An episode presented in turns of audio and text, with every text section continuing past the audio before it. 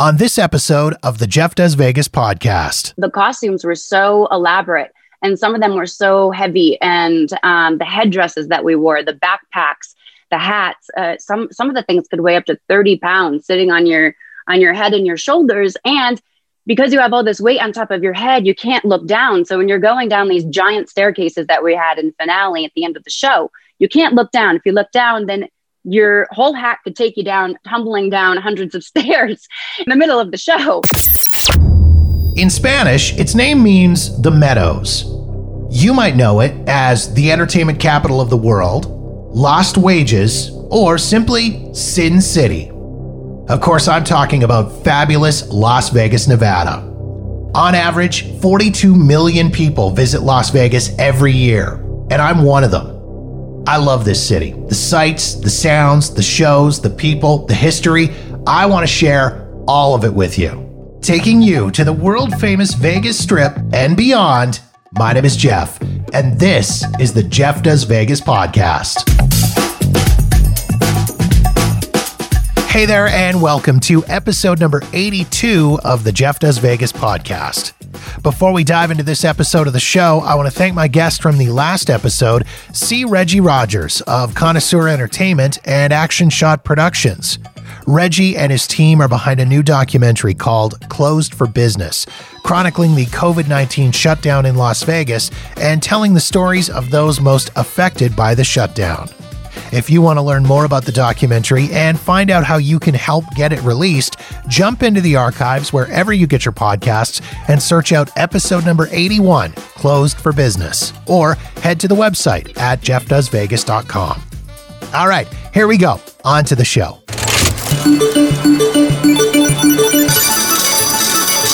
My guest for this episode of the podcast is a Vegas showgirl.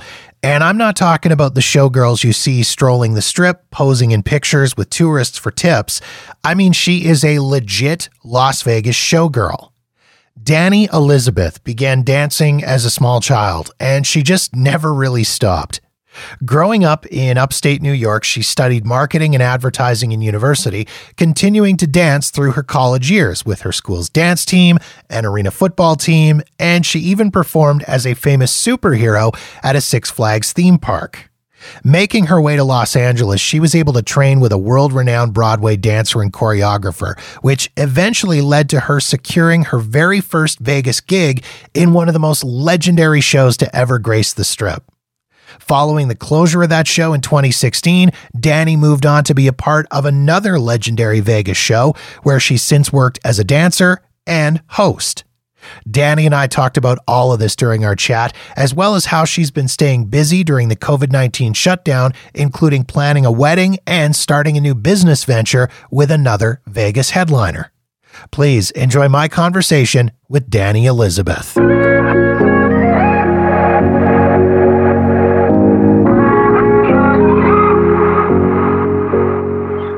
Grew up in upstate New York, Schenectady County. Um, it's just outside of Albany and it's very, very cold. So I knew when I finished high school, I needed to find warm weather. and I'm not a fan of the humidity. So of course, uh, my you know my parents were like, "Oh, why don't you go down to Florida? Because it's easy enough to fly down, you know, on the on the coast to to be able to come see us." But of course, no, I chose the opposite side of the country. So I uh, left New York and found myself doing an internship um, at the time when I was in college in LA because I knew I was like, okay, LA, there's you know entertainment and I can still dance and be a part of that world and uh, finish up my schooling there working in marketing. So I found myself in LA uh, as soon as I could.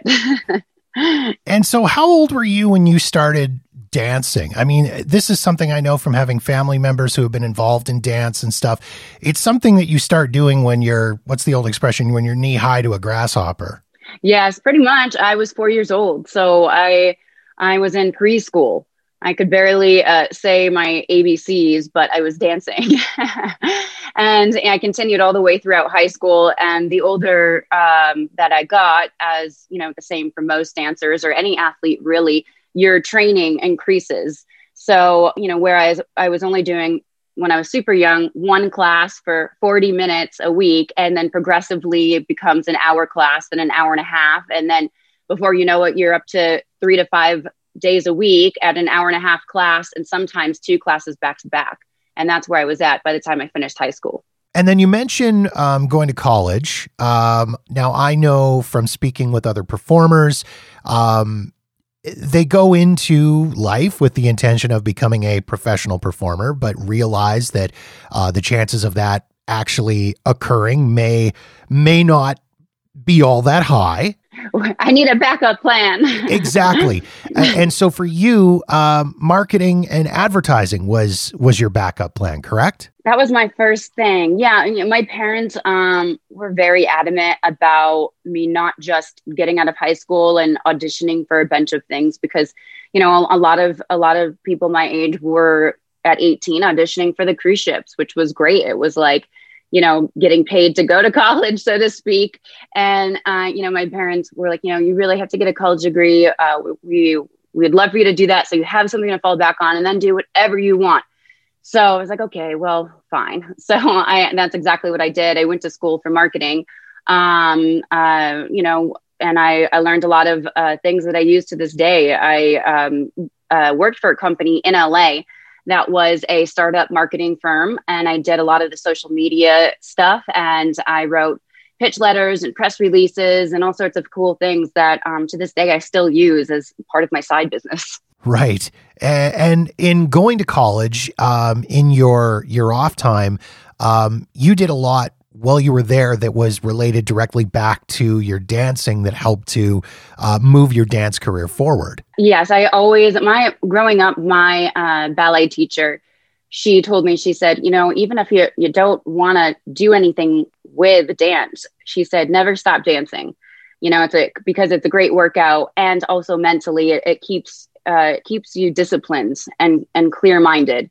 Um, and so I always did do that, besides the fact that I, I love to perform. So throughout my college experience, I was on uh, the first school I went to, UNC Charlotte in North Carolina. I um, made their dance team, which was a big deal because it was division, it was a a D1 uh, team. It was one of the best teams in the nation. So it was it, there was no downtime. We rehearsed all the time. We didn't have a spring break. We used that as training. We learned five new numbers a day, and and it was really cool. And our basketball team actually made it to the first round of the NCAA's, and I was one of the dancers that was chosen from our school in North Carolina to be a part of that first round to be able to dance at halftime, which was really awesome. But out of all the places that they had the first round of the tournament Ours was in Buffalo, New York. So they flew us to Buffalo, New York. I, I was like, really, out of all the places, it couldn't have been Orlando, Florida, or you know, you know, the, the West Coast somewhere. I was like, of course, Buffalo, New York. But that was a really cool experience. And then I had finished up school in New York. And um, when I was up there doing that, I was on the um, arena football team. And it was the Albany Firebirds. So I got to do that. And that one particular summer uh, while I was on break from school, I did the dance team for the Firebirds, and then uh, at night, and then during the day, I worked as Wonder Woman at the Six Flags in upstate New York. so I had like double duty entertainment jobs going on that summer, but it was a great time. That's awesome, Wonder Woman. Yes, I've uh, I've talked to a lot of people that have done character work like that at theme parks. And they've always said uh, how much fun it is and how rewarding of a gig it actually is. Oh, it really is. I kids look up to you and you're like, oh my gosh, you know who I am, but they know who the character is. But they, you know, the parks take that job very seriously. Before we were even allowed to be um, in the costume on property, we had to learn how to do the official signature for whatever character it was that you you played and you had to get signed off on that to make sure that the signature looked legit because everybody around the world knows Wonder Woman. That's so awesome. I love that. Um, so, following your stint as Wonder Woman, uh, you made your way all the way to the extreme opposite end of the country, West Coast. You landed an internship in LA. Uh, yes. So I used my I used the opportunity of getting an internship um, to relocate myself. so I was in upstate New York. I finished off school at Cortland. It's a state school, and I needed an internship. So I was, you know, looking all over on LinkedIn, all over the internet, and even on Craigslist uh, for anyone advertising for some sort of marketing firm um, needing interns. So in Glendale, California, a company came up and I applied to it. And then we had a, a phone interview and they're like, okay, well, if you're willing to move out here, because the internship didn't pay for me to move there and to live and, you know, reside in California. And I was like, yes, I'm already planning on moving there um, which you know I was, but I kind of uh, needed more of a reason just to, rather than just moving. I needed to finish my school. Right. So um, I ended up getting the internship, and I did. I moved out, and then three months after I finished the internship, it turned into a job, which was great. So I was with that company um, until the company went under uh, for about a year and a half. And then at that point in time, I was like, you know what? Um, I had been dancing and training a lot out there, and I was like, you know, I think that this is the time that I I got to take the next like year and just put myself out there for everything and see if something comes of it. And while you were in LA, you got to work with um, Jennifer Nairn Smith. Mm-hmm. And for those that aren't maybe theater nerds or or dance nerds, they may not realize who Jennifer Nairn Smith is. Do you want to kind of just let let everybody in on on on the amazingness of this person? Uh, she is amazing. She's uh, an Australian born dancer and she worked with George Balanchine, Bob Fosse. Uh, she was in All That Jazz, uh, The Best Little Whorehouse of Texas. She did great things um, and worked with amazing people throughout her career and has always had ballet as her main source of training and her main, like her main background. So I think um, what comes with that is a, an extreme sense of discipline and a knowingness. And she prides herself on creating dancers and creating their success. And I feel very blessed and lucky enough to be a part of her life and to have, uh, you know, the training that I've had from her. And so, how did that even come to be? I mean, how do you end up working with a world famous performer like that? First of all, what you have to also understand about Jennifer is she's still she is still in her mind 22 years old and she is all over LA. She is call, she'll call places up and say, I'll teach there, I'll teach that a master there. And she also has a studio behind her house. And that's uh, towards the end, that's where I spent most of my time. Um, but I ended up meeting her at the studio in Hollywood called IDA International Dance Academy. And at the time, um, she just wanted to teach one or two classes a week uh, at that location to be more in the Hollywood scene. And, and even though that studio concentrated more on commercial dancing and hip hop and heels and stylized, not necessarily a ballet background, um, it brought her a lot of people, uh, myself included. And so after I met her, she told me about her studio where she just has a few people uh, for each class come to her house and she teaches uh, five ballet classes a week.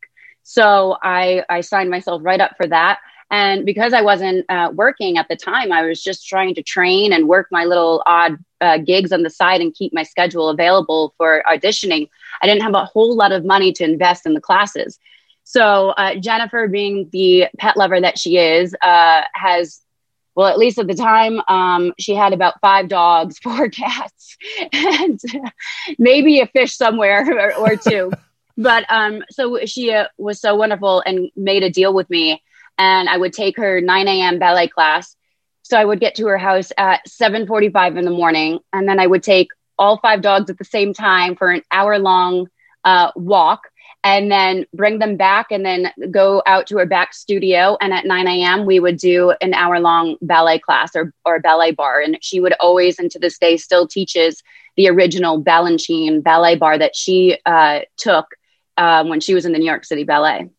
Wow. It's just one of those weird kind of synergy things, right? Just right place, right time. Yes, it truly is. Uh, the universe is always uh, always looking out for you. Was was dance for you? Was it always ballet? Was that what you you started in as a kid? Yeah, that was my uh, that was the main form or main style of dance that I studied from the time I was four, and then forward to uh, the end of high school, but there were a, like a year or two in between where I would take certain jazz classes and courses and things like that a little bit. But I always strictly stuck with the ballet because um, even when I was young, uh, Marilyn Ramsey um, was my teacher. And she even said, if you have ballet as your basis, you can do anything. And I, I do believe that to be true even today. So then, how and when did you make the jump from Los Angeles over to Las Vegas? Uh, well, thanks to Jennifer, um, because I thought I was like, okay, well, you know, I'm in my upper 20s. It must be too late for me to be a professional dancer. And she said, uh uh you have at least another solid 10 years, if not more. I was like, whoa, okay. so she kept pushing me and pushing me. And I went to every audition I could. And then I, I and I gave myself um, it was a year a year timeline. I said I will audition from now until this time next year. And you know, if I have tried everything and nothing is working out, then you know I'll come back to the idea of maybe I need to do something else or you know add something else to my uh, daily life instead of just focusing on trying to get a dance job. And uh, so I went to a bunch of things. And within the last few months of that year, I went to an audition for a show in Las Vegas. It was called uh, Donn Arden's Jubilee, uh, shortly known Jubilee and I was at a casino out here. And at the time, I had only been to Las Vegas. Uh, it was a two day trip. It was super quick uh, for good friends of mine that got married. So I never really experienced Las Vegas or knew much about it, um, or the shows for that matter. So I was like, okay, well, I tried looking things up online about it, and I all these great reviews and everything, but I couldn't find any clips of the show. Just a couple uh, photos, like ad photos. It's like okay. So I auditioned for it, and um, came to find out, I was like, oh, okay, it's a topless show. That's why they don't have a lot of material online. Okay, that makes sense. Right. Um, and um, I got a phone call. Uh, I was teaching at IDA, the same place that Jennifer Nairn Smith had taught in Hollywood. And after the class that I taught, it was with one of my girlfriends, and we were riding our bikes back to our apartment and my phone rang and I saw that it was a Las Vegas number. And normally I don't pick up my phone if I don't know the phone number that it is. But right. when I saw Las Vegas under, I was like, I don't care who it is. It's got to be good. Maybe, maybe not. I don't know. Just answer. So I, I pulled my bike off to the side of the road and I answered, and it was Diane Palm, the company manager on the other end. And she said, Dani, we are offering you a job. Would you like to move to Las Vegas in three weeks for a six month contract uh, in Jubilee? And I just was screaming and crying and laughing all at the same time. I said yes. And three weeks later, later, I moved to Las Vegas and told myself, you know, I'll just do one contract, which were they were six months at the time. I'll do one contract, then I'll move back to LA and I'll find my grown up adult person job and carry on with life. But I just want to say that, you know, have it down on my resume and say that I was a professional contracted uh, dancer in Las Vegas with a salary, and, and I did that.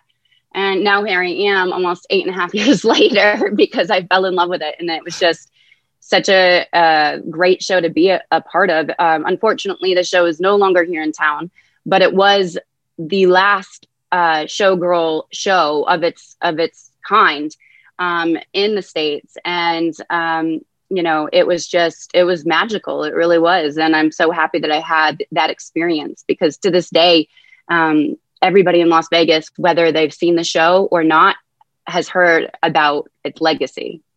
And I mean, thinking about it, it's pretty incredible that that was your first Vegas gig. Yes.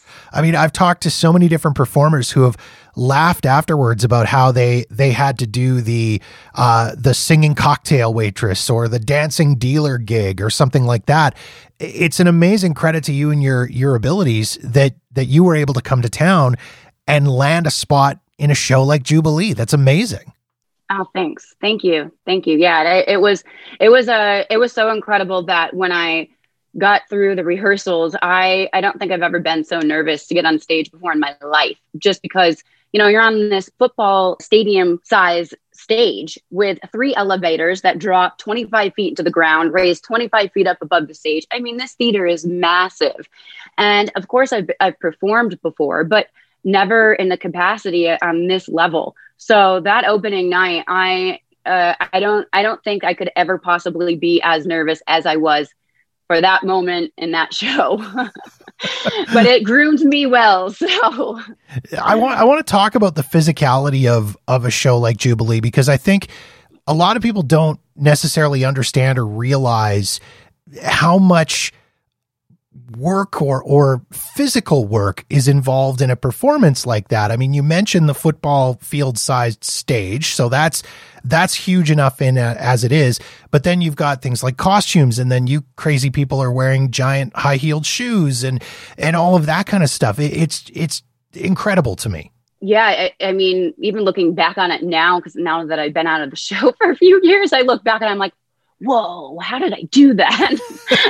I mean, I guess you get used to it. You do, you get used to it every night. But yeah, like you said, um, the costumes were so elaborate and some of them were so heavy. And um, the headdresses that we wore, the backpacks, the hats, uh, some some of the things could weigh up to 30 pounds sitting on your on your head and your shoulders. And because you have all this weight on top of your head, you can't look down. So when you're going down these giant staircases that we had in finale at the end of the show, you can't look down. If you look down, then your whole hat could take you down, tumbling down hundreds of stairs in the you know, in the middle of the show. So um, you have to, you know, you have to find what works for you, um, and also keep your body feeling strong and rested. You know, because uh, it, one wrong little bobble and and you could get seriously injured. Um, on a uh, in one show, anywhere given whether it was on stage backstage downstairs because our dressing rooms were down under the stage and certain numbers we'd have to go back there to change out costumes but in one show we counted uh, one night. My track did 1256 stairs and most nights we had uh, two shows. So yes. So 1256 times two that's how many stairs you're doing with weight and in heels. So it did take a toll on my body. There were moments that you know i was really injured and and it wasn't so much about the actual dancing. It was just about uh, the the mechanics of the show and the costumes and the props and all the stairs and you were with jubilee right up until it closed in 2016 right mm-hmm. yep the very last day i was there and i was uh, physically feeling like i needed a break um, I, at the end of jubilee uh, the, the very last two shows that last day, uh, I had what's called plantar fasciitis. Um, and it's very painful to walk on the bottom of your foot. It feels like pins and needles. Basically, the muscle tissue separates from your heel bone. And it's kind of the same concept as shin splints. Um, so I was going up to the stage level with my crutches, dropping them and uh, on the side stage and then going out to do the number, coming back off, getting them to go back down to get changed. So that moment in time, um, plus on top of all the crazy emotions of being a part of this amazing show and it being the last night, I was really looking forward to having a break. And um, about a week and a half before that, uh, a bunch of us went to go see one of the shows here in town. And I was like, oh, it's right next door. I'll go check it out uh, because every show was offering for the Jubilee dancers to come for free because every show's thinking, oh, great, we have 120 dancers about to be out of work. Let's scoop them up. So we were getting free tickets left and right. So I went and saw the show before um, our show before Jubilee ended called Crazy Girls, which I knew had a long history. It, started at the Riviera um, and they had this reputation of being the longest running burlesque show in America. And I was like, oh, that seems pretty cool. Um, and there were only like seven people in the show. So that also blew my mind. I, I was, you know, in, in one out of the five dressing rooms um, that I had at Jubilee, um, the one that I was stationed to, there were probably about 14 to 20 people in each dressing room. So I'm like, there's a show with seven people in it. I gotta check this out. So I saw the show and they held an audition, and I went to the audition. And um, lo and behold, I got offered a, a swing spot because they didn't have any full time positions in the show. And I, they didn't tell me right away. So I walk in on the last night of the show, and there were girls in another dressing room. They started clapping. They're like, "Congratulations, congratulations!" And I turned behind me, and I was like, "Who are we clapping for?" They're like, "Dani, you." I was like, "What, what are you talking about?" They're like, "No, we heard today because so and so so and so said so and so said so and so that was working today at another gig with so and so from that show said that they hired a swing with I had red hair at the time with red hair named Dani and I was like well that's me but no one called me. How, are you sure about this? So I wrote I, we did our last show and I went home that night and Jubilee was over and exhausted and I wrote an email to the producers of Crazy Girls and they wrote back the next day and they said oh, how did you know? Yes, we were going to contact you today. We're just letting you finish your last show. But yes, we we uh, have uh, the position if you're willing to take it. And I was like, yes, I am. so it's kind of funny how I fa- actually found out. But um, and then I went through rehearsals. I had a little bit of down period to kind of heal my plantar fasciitis situation and uh, started swinging the show after my rehearsals, which was almost exactly a month after Jubilee had closed. And um, and now I'm still in the show. I mean, it's been on pause because of COVID, but um, yeah, it's been about four years. When Jubilee was coming to an end there, and you're mentioning about how you're you're feeling beaten up and and your body has had this amazing toll taken on it for all these years and and you've got to kind of think to a certain degree god i just want some time off absolutely absolutely i was seriously contemplating at that moment in time um, thinking about okay well maybe you know it's been about four years now that i've been here and i my run was longer than i even anticipated And it's been great and magical. Maybe it's time that i go back to california and just kind of reestablish what i want to do there and figure things out. Even though it costs so much money to live there i'll figure it out. And you know um, i had no doubt in my mind that i was going to do that at the time. And this was even before I I now own a home out here, and um, I I was just renting a place, and so I was like, no, I don't even want to buy anything because I don't want to be that locked and loaded uh, in this in the city. And after I saw Crazy Girls, and um, you know, I, I went for the audition a week before Jubilee ended, and and got it the position that following week. It made me reconsider, and I was like, okay, well, I'll just give this one more shot because once you leave entertainment, especially the older you get, um, you don't you don't receive the same opportunities anymore, and it gets harder and harder to get back into it. So I was like, you know, I really I'm just going to do this. I have nothing to lose, you know, and and if I'm really in a lot of pain and not enjoying it, then I can leave. I have backup plans. I can do a bunch of different things at this point. Um, so I, I decided I was like, you know, I really want to do this, and the show was. I thought it was uh, really uh, well done. The lighting was awesome. That uh, Crazy Girls is also a topless show, but a different vibe. It's a much more intimate setting, a little a more sensual and and sexy.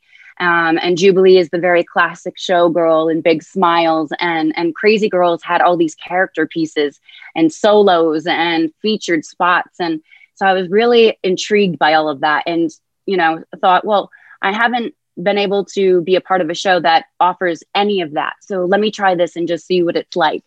And I did. And, and I 100% fell in love with doing that. And because we do one show a night and um, we only have three stairs to get from our dressing room to the stage level. So, so it's a lot less demanding um, at night. It still is very physical because there are solos and I do some of the solos in the show. So uh, it's I'd say a little bit more physical in certain aspects for the dancing, but um, you can manage it because it's an hour and 15 minutes every night. Uh, and I'm I miss it so much. I can't wait for the world to get healthy again, so things can open back up, and you know I can go back to doing what I love. And something else that's kind of cool about Crazy Girls versus what you were doing with Jubilee uh, is you are not only a dancer in the show, but you are the host of the show. Yes. How how fun is it to be able to kind of uh, step out of that comfort zone and do something a little bit different and and sort of um, expand your horizons creatively with uh, with Crazy Girls? Um, it's so different. Um, when I first went into the show, I was a swing, and then eventually a full time spot opened. So um, uh, I was offered that spot. So then I became a full time dancer. So I work six nights a week, one show a night. Um, and about a year and a half into the show, um, my producer came up to me and they were looking to change up the the middle act that they had. They had a male that did comedy and some magic um, and things of that nature at the time, and he had been in the show for a very long time, or something like eight or ten years. But they were looking to to switch up that whole vibe and put a female that could, you know, host the show um, so that they could keep it all women in the show. And he came up to me and he was like, uh, "Dani, you know." He's like, "What? You're New York Italian, and you like to talk to people. Why don't you put together 15 minutes and show me?" And I was like, "Yeah, sure, okay, that sounds great." Well, shoot, I started doing that, and you realize 15 minutes, first of all, is a long time. and for somebody, you know, I've never spoken on a stage, I've never spoken that capacity before with an audience. So then I realized what I got myself into. But once I commit to something, I have to do it. So I was like, well, if this is all complete shit, then he'll just say, nope, it's not for you. And he'll go a different route. And I'll just continue dancing happily in the show because I really enjoy it.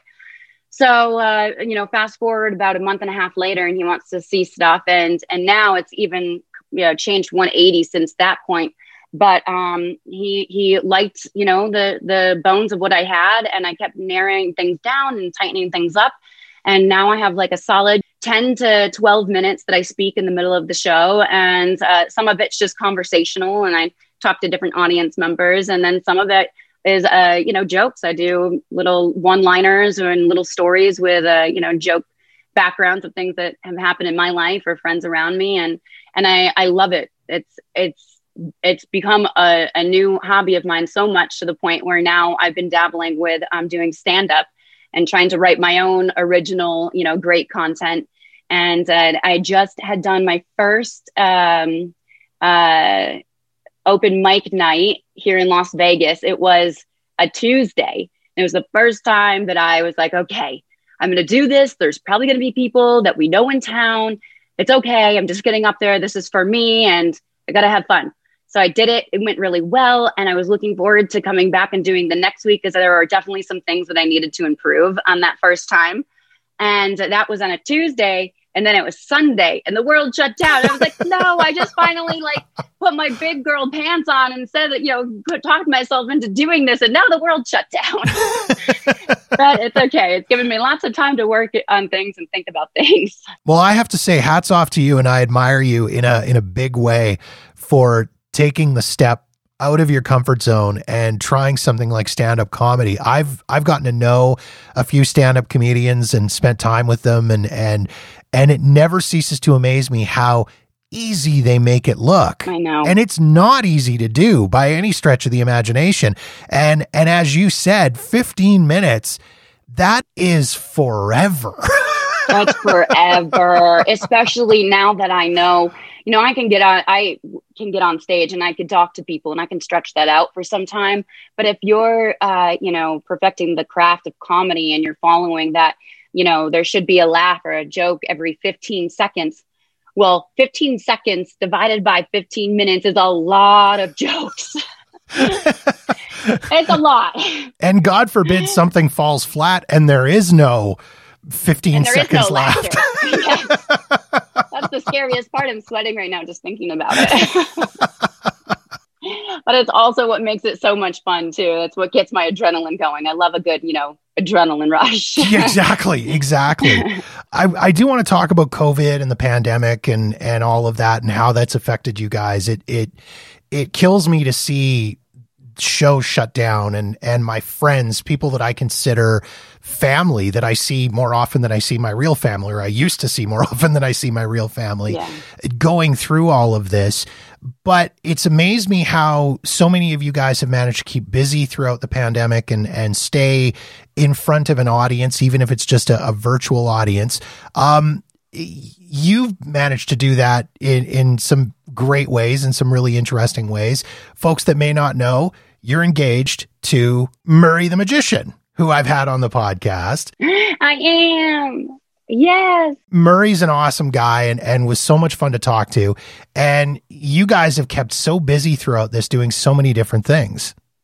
We really have. It's been a great time. You know, and Murray and I, uh, before COVID, were both so busy all the time, you know, doing my show and him doing his and then he had just got a, a, guest spot position in another show down the strip so now he was doing two shows and um, you know six nights a week and and even on our days off sometimes we would be picking up gigs or or different jobs here or there so we never had a whole lot of time to do the things that you know people that work maybe in a, a normal schedule and have like a, a friday night uh, until you know Monday morning off to go do a weekend trip and things of that nature.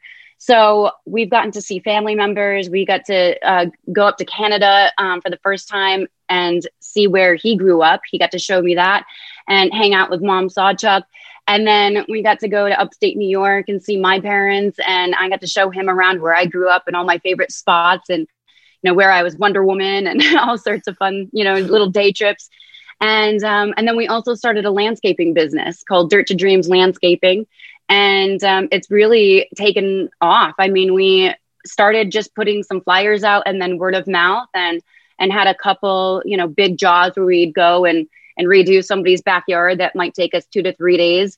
And so those were a little bit more sporadic, but now uh, we have received a couple HOA contracts and we're doing like a dozen houses a week. We're, we're going out and trimming bushes and trees and doing yard cleanups. And then, you know, we get the a couple or once or twice a week, we get one of the, the big projects to do something super fun, like, you know, transform somebody's backyard, which is also one of our, our favorite uh, projects to do because we're both so creative that you get to design this new yard for you know for somebody to enjoy their space. Uh, so that's been great. And i also do massage therapy so and i do that out of my home. And um, and i still am taking clients as long as everybody is you know or everybody's following the covid rules uh, so that keeps me busy. And Murray's back to work, which is awesome. He's like one of the only shows on the strip that's actually performing. Um, and, you know, so we're still keeping busy, but we've enjoyed this time to have uh, more experiences and time together. And it's really been great for us. You know, they, I guess uh, somebody told me the other day, like, oh, yep, COVID, it either uh, tears apart or builds up a relationship. and we got engaged. So ours is a build up situation. That's so awesome. And I love hearing the the positive stories that are coming out of this. You're not the first person I've talked to who said, "You know what? It's been kind of nice to be able to take this step away and focus on some passion projects that we haven't been able to work on for the last X number of years because we've been doing a, a, a, headlining show on the strip seven nights a week and just going crazy out of our minds busy. And I think it's really cool that you guys have have stepped out and done something so different from entertainment eh, for yourself and, and Murray to to do something like that. I think is is really really cool. He's so good at it too.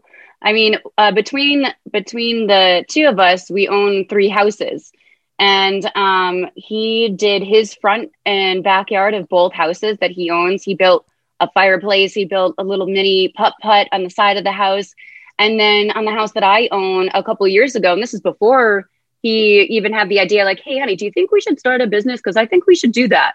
Um, you know, during COVID, he's been doing this stuff for years. And so we redid the front yard of the house that I own. And then um, during the pandemic, when we got to go visit my siblings, um, we redid uh, her little patio back area and put in some fake grass. And so we've just been finding ourselves to keep busy in general during the pandemic. Is saying, oh, well, you know, do you need a your backyard or something? You buy the supplies. We'll come and redesign everything for you. And then we realized, hey, we should probably um, maybe make this into a business. Well, uh, oh yeah, we don't have jobs. So, so yeah, it's been awesome. Speaking of um, getting back out and and performing, um, one of the the best parts about going to a Vegas show was the intimacy of it and you're in this room and you're not very far from the performers you know you can see them clearly and they can see you clearly. And you're you're in there tight with a bunch of strangers and and just really enjoying a show. Um as things start to open up and they open up with restrictions how do you see this affecting uh, a show, for example, like Crazy Girls? how is this going to affect the the audience experience, the uh, the performer experience? What what do you foresee as as the big changes? I guess the real answer is we won't know until we get there. But I I think without a doubt in my mind that first of all, I don't think that entertainment will go anywhere because entertainment is what it's it's people's escape. It's what makes people smile. It you know it's it's what they look forward to doing in their free time to you know to lift their spirits. So i think that there's always going to be a need and a want for entertainment. I think the capacity of what is going to do well is is definitely going to change uh, once the world comes back.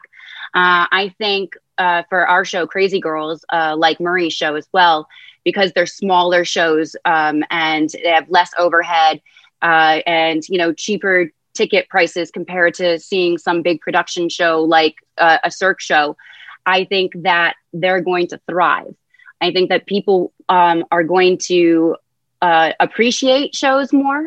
And because of that, they'll be more selective and um, and we'll have better audiences and um, people that really want to be there and that need it. And I think that Crazy Girls is going to really thrive when we're able to open back up and get back to doing what we love. Hopefully, that's uh, sooner rather than later. Yeah, hopefully sooner than later. You know, we're hoping by the spring. You know, there's talk. I mean, it could be next week, but that probably won't be the case um, just because of where the pandemic's at and uh, you know where the world's at with how many um, vaccines have been released and stuff but there is improvement there is the light at the end of the tunnel and um, i know it will definitely happen. It's just a matter of time. And um, you know our, our state right now is still under some fairly strict um, uh, restrictions or state guidelines just due to trying to keep everybody healthy. But as time goes on and there's more vaccines and the numbers drop more and more, uh, the likeliness of us coming back, you know, hopefully is sooner than later. And if people want to keep up with you on social media, you are quite active, particularly on Instagram. Uh, how would a person go about finding you? Uh, Dani Showgirl, D A N I Showgirl on Instagram. And Facebook is Dani Elizabeth, uh, Dani Elizabeth 7 if you happen to be on TikTok. But Instagram is definitely one of my favorite platforms. And then coming in the next week or two, uh, we have some projects coming up on social media. And on Facebook, I'll have a page that will be launched. And um, it's called It's Dani Elizabeth. We have a bunch of really cool videos and um, some pranks with showgirls and some cool stuff that will be on there. So you'll have to check it out. Awesome. Looking forward to uh, to checking all that out. Uh, Dani, thank you so much for taking the time to jump on and uh, chat with me. I really, really appreciate this. Thank you. Thank you so much for having me. This has been great. Thank you.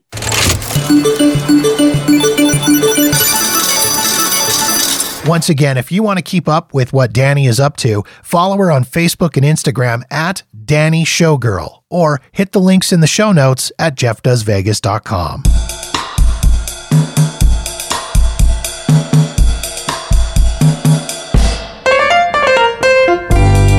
And that wraps up yet another episode of the podcast. If you've got feedback on this episode of the show, or any other episode for that matter, or you've got suggestions and ideas for topics you'd like me to cover on the podcast, please feel free to reach out to me via Facebook, Twitter, or Instagram at Jeff Does Vegas.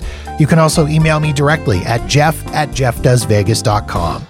In the meantime, thank you so much for checking out the show. Be sure to subscribe for free wherever you get your podcasts so you'll know the moment new episodes are available. And don't forget to visit jeffdoesvegas.com for past episodes and show notes. My name is Jeff, and this has been episode number 82 of the Jeff Does Vegas podcast.